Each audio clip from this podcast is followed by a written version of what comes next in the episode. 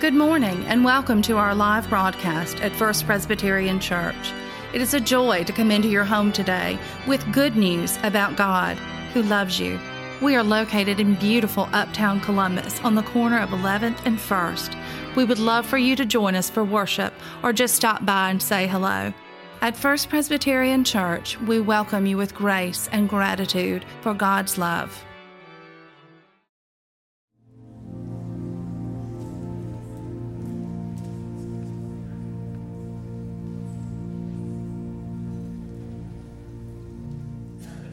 The first reading is Joshua uh, chapter 5, verses 9 through 12, uh, page 197 in your Pew Bibles. The Lord said to Joshua, Today I have rolled away from you the disgrace of Egypt. And so that place is called Gilgal to this day. While the Israelites were camped in Gilgal, they kept the Passover in the evening on the 14th day of the month in the plains of Jericho. On the day after the Passover, on that very day, they ate the produce of the land, unleavened cakes, and parched grain. The manna ceased on the day they ate the produce of the land, and the Israelites no longer had manna. They ate the crops of the land of Canaan that year. This is the word of the Lord. Our second reading is from Luke's Gospel. We are in Luke chapter 15, verses 1 through 3, then 11 through 32. This is the prodigal son. You have heard it before. Listen again with fresh ears. Now, all the tax collectors and sinners were coming near to listen to him. And the Pharisees and the scribes were grumbling and saying, This fellow welcomes sinners and eats with them. So he told them this parable. Switching to verse 11. There was a man who had two sons. The younger of them said to his father, Father, give me the share of the property that I will belong to me, that will belong to me. So he divided his property between them. A few days later, the younger son gathered all he had and traveled to a distant country. And there he squandered his property in dissolute living. When he had spent everything, a severe famine took place throughout that country, and he began to be in need. So he went and hired himself out to one of the citizens of that country who sent him to his fields to feed the pigs. He would gladly have filled himself with the pods that the pigs were eating, and no one gave him anything. But when he came to himself, he said, How many of my father's hired hands have bread enough and to spare, but here I am dying of hunger? I will get up and go to my father, and I will say to him, Father, I have sinned against heaven and before you. I am no longer worthy to be called your son. Treat me like one of your hired hands. So he set off and went to his father. But while he was still far off, his father saw him and was filled with compassion. He ran and put his arms around him and kissed him. Then the son said to him, Father, I have sinned against heaven and before you. I am no longer worthy to be called your son. But the father said to his slaves, Quickly bring out a robe, the best one, and put it on him. Put a ring on his finger and sandals on his feet, and get the fatted calf and kill it, and let us eat and celebrate. For this son of mine was dead and is alive again. He was lost and is found. And they began to celebrate. Now, his elder son was in the field. And when he came and approached the house, he heard music and dancing. He called one of the slaves and asked what was going on. He replied, Your brother has come, and your father has killed the fatted calf because he has got him back safe and sound. Then he became angry and refused to go in his father came out and began to plead with him. But he answered his father, Listen, for all these years I have been working like a slave for you, and I have never disobeyed your command.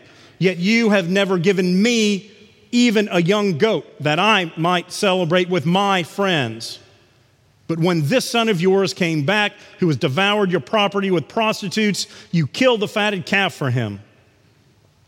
Then the father said to him, Son, you are always with me, and all that is mine is yours. But we had to celebrate and rejoice because this brother of yours was dead and has come to life. He was lost and has been found. This is the word of the Lord. Thanks be to God. So, a familiar story, one we know fairly well, one that is known fairly well in our culture. The word prodigal son or prodigal, what have you, has entered into our national conversation. Even non Christians know what we talk about when we say the prodigal son. It is right here in the Gospel of Luke. It is what I call the lost and found chapter. It is chapter 15. There are three things that happen in chapter 15 the lost coin, the woman who loses her coin finds it. There is the lost sheep, the one from the 99. The shepherd goes, brings that one back, and the prodigal son. So it is the lost and found chapter. That's all that happens in Luke 15. See, you already know a whole chapter of the Bible. You got it, you're set. Now, it is framed in one situation. So, Jesus is talking with tax collectors and sinners, therefore, those on the outside of civilized Judaic society. Those that the Jews were not to be in contact with due to the laws of the Torah and the purity codes. These were folks that were not okay to be in relationship with. Jesus is hanging out with them. And the Pharisees and the scribes, those who were charged with keeping law and keeping religion on track and making sure everybody is doing what they're supposed to do as according to Moses and the Torah, the law, they come to him and say, What, what, what is he doing? Why is he spending time with these people, these outcasts? We're not supposed to hang out with these people. We're not supposed to be in polite conversation with these sinners and outcasts. And that is the response, that is the framing moment that Jesus takes to teach these three stories. These events didn't happen. This was Jesus being a teacher who uses these three parables to address these Pharisees and scribes who say, Why are you hanging out with them? The lost coin, the lost sheep, and the prodigal son. So we know the prodigal son story, roughly three characters, some others interspersed.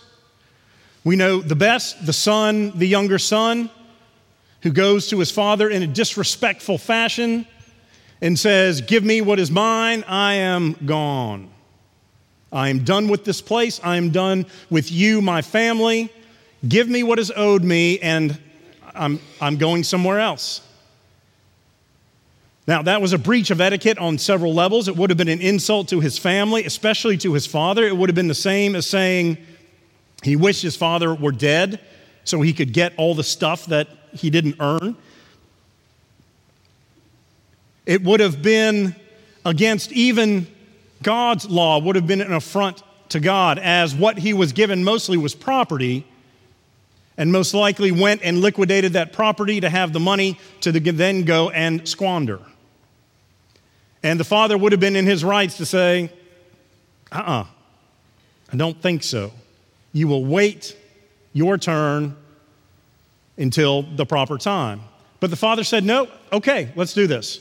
So he divided his inheritance, gave it to the younger son, and the younger son goes to a distant land, it says and use that money for debaucherous living.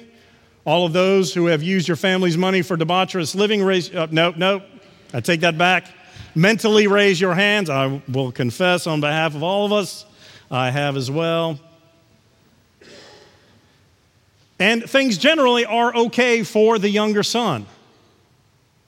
He must have had some thought and some plan because he was doing okay until there was a famine in the land wasn't counting on that. That was not a part of his liquidation and spend process. So now he was in trouble. Nobody had food there. No one could help him. He didn't have the support network of his family or friends. He was alone. And now, because of the famine, he was out of money. And the only way he knew that he could earn money was to go to work for a local Gentile businessman raising pigs, cleaning pigs, caring for the pigs, a swineherd, they called it, which of course was an affront to his Jewish faith. Pigs were unclean, again, through Mosaic law and the purity codes of his day. It would have been clear. So, across the board, he's insulting everyone. He has made every bad move. So, while he is there tending to the pigs, he is starving and he sees what the pigs eating these pods. He says, uh, These pigs are eating better than I am. And he said, I know my father's hired help, servants, eat far better than I've been able to. I guess I need to go home. And so, whether he's about to die of hunger or whether he is truly turned and seen the error of his ways, either way, he decides he needs to go home and he practices what he's going to say to his father Father, I'm sorry. I've offended heaven. I've offended you.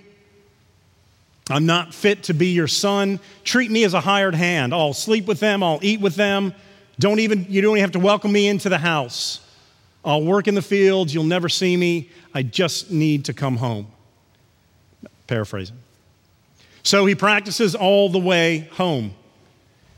Father, forgive me the front to heaven and to you. I've let everybody down. Treat me as a hired hand, not even as your son. So he finally gets up the rise. He's coming up the driveway, and his father sees him. And it says his father ran to him. And that was a, a breach of etiquette, which the father does several ways in this story. It was not dignified for the patriarch of a family to go running out to greet anybody. And, that, and it wasn't even a cool run or a jog. He was out, son. It was a big, loving run where he embraces him and covers him with kisses, is the more appropriate translation. Puts a ring on his finger, gets the robe, kill the fatted calf, which is a big deal. You, don't have very many fatted calf, and when you do, that's a community celebration. And as soon as the father comes out, sees the son, the son starts his, I'm, I'm ready, I've been practicing, forgive me, Father, I've been an affront to, to heaven and on earth. Just treat me like one of you. Stop! Servants come out, bring him the rings, bring him the robes, let's have the celebration. Son didn't even have time to finish his prepared statement. So the celebration begins. And it would have been great if it just ended right there but it doesn't. So we've seen the father, we've seen the younger son. So now we switch to the older son, the one who was in the fields, faithfully working, doing what he was always asked to do. He hears the party, the celebration, and he asks the servant, What's, what's going on? He said, Well, your brother's home safe and sound, and your father's celebrating. Kill the fatted calf him the fancy stuff. We are celebrating because he's home. You can feel the tension and the pressure in the older brother's head. His face bubbles up with anger. Blood pressure spikes. He goes and finds his father. And he says, Listen, I have been here, and you haven't done so much as killed a little goat for me and my friends. I'm here every day doing what you asked me to do. I haven't asked for anything, and you've never thanked me or done a celebration for me. The pronouns in that one verse are I, I, me, I, I. I, I, me, I, my. Sorry. I, I, me, I, my. And at the end of his tirade, his father says, Son, your brother is home. He was dead, he was lost, and now he is found. And that's where it ends. That's where it ends. We don't know where the older brother comes down? Does he throw his plow down, his farming implements, and storm off? Does he say, okay, I guess it's nice to have the little knucklehead home and he goes in and celebrates? We don't know that. But he was pretty angry. So then back to the father. So we have the interaction of these three men the father and the two sons. And at times, to be honest, we are all a part of these. We have all squandered what both our family and God has given us in reckless and debaucherous, King James says, riotous living. But sometimes I wonder if we're not more like the older brother than we are the younger. But remember, this didn't happen. Jesus is teaching. So, what is he telling us about the older son? He's been there the whole time doing what he was asked to do. Sometimes in the church, I think we can try to claim that entitlement, and that's what's coming from that older brother. I'm here, I'm entitled to everything, and you've given me nothing. And in the church, we want to think, oh, I go every Sunday, I listen to that guy that you make us listen to. I better have earned my way into heaven for that. But it's not about earning our way. And he's so angry. He even uses the word slave. I am a slave for you, which is not the way you want to serve. In the church, I sometimes think that because those of us that attend regularly, we wonder about those who don't. Is it fair that those who don't attend worship regularly would be invited into God's kingdom? I mean, we're here, we're doing it, we're making the coffee, we're going to the meetings, we're fighting over the hymnal color and the carpet and all that stuff. We're doing the ministry, we're serving others in Christ's name, and these people are skating in on the side. That was the Pharisaic argument.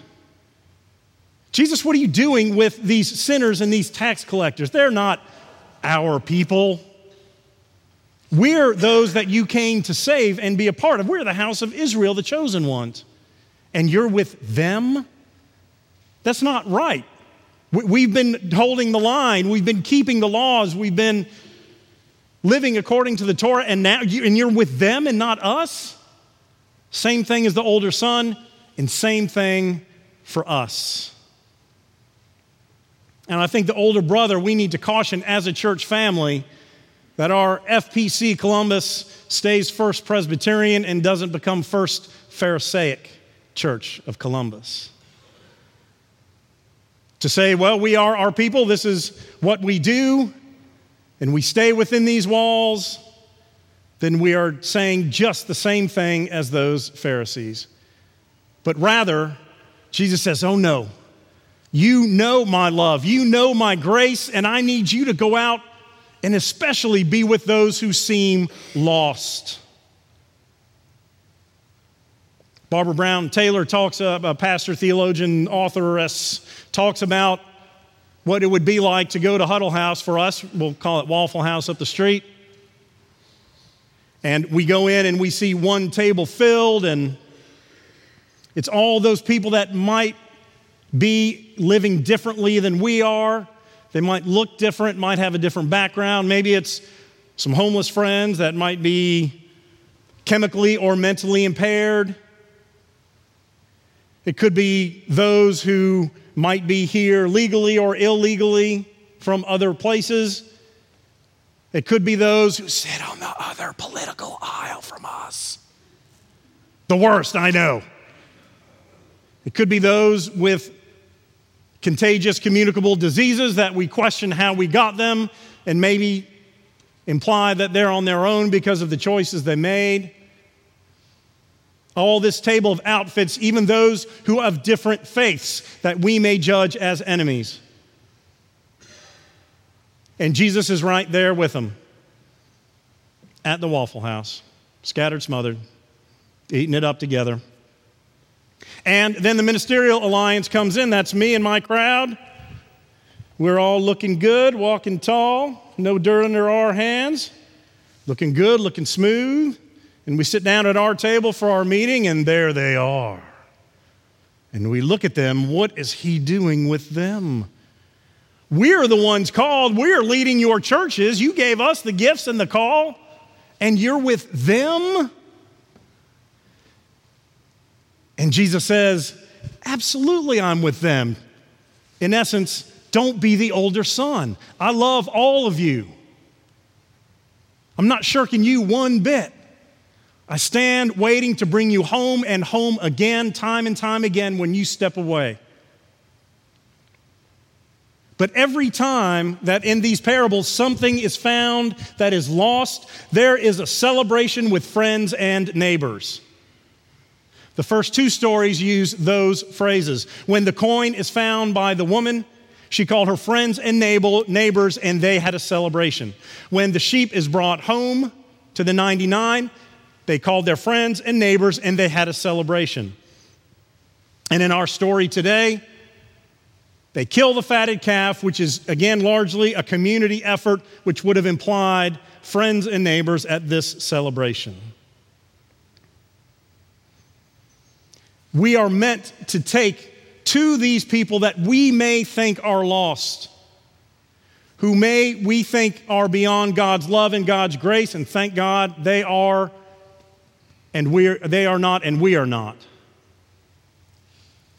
We have to know God's unconditional love, and that's what the Father shows unconditional love.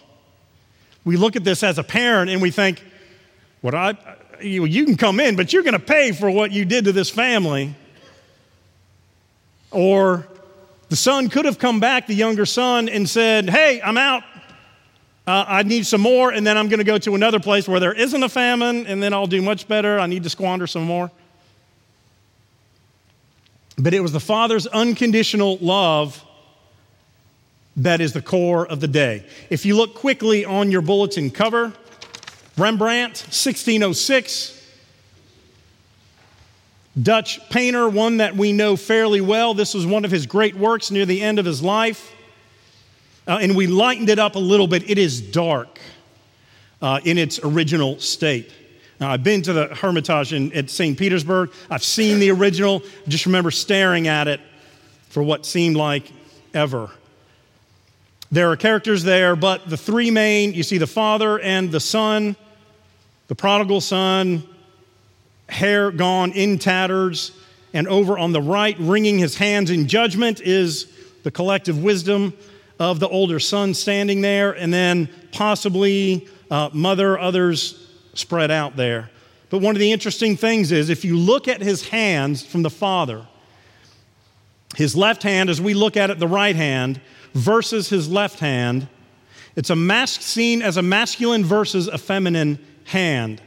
So you see the one on the right, which is a bigger, tougher, spread out hand of a farmer, of one who works and raises cattle, on the shoulder to welcome. And then uh, you have what would be characteristic of a more female or feminine hand, more embracing and nurturing the son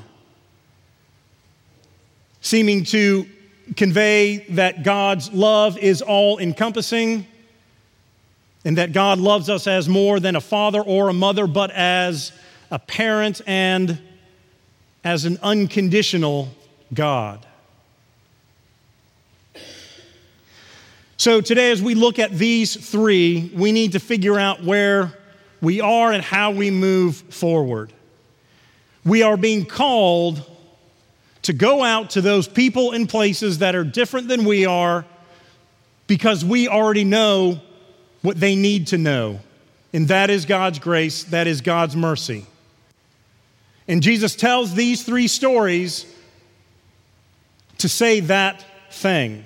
When that person is lost, he's saying to the Pharisees, These sinners and tax collectors that I am with, they're your brothers and sisters. I want to bring them home just like I am wanting to bring you home. And therefore, it's not that bringing a new person to Christ doesn't take anything away from us. It builds our community, our family, and that grace spreads and multiplies. So that is our call in week four.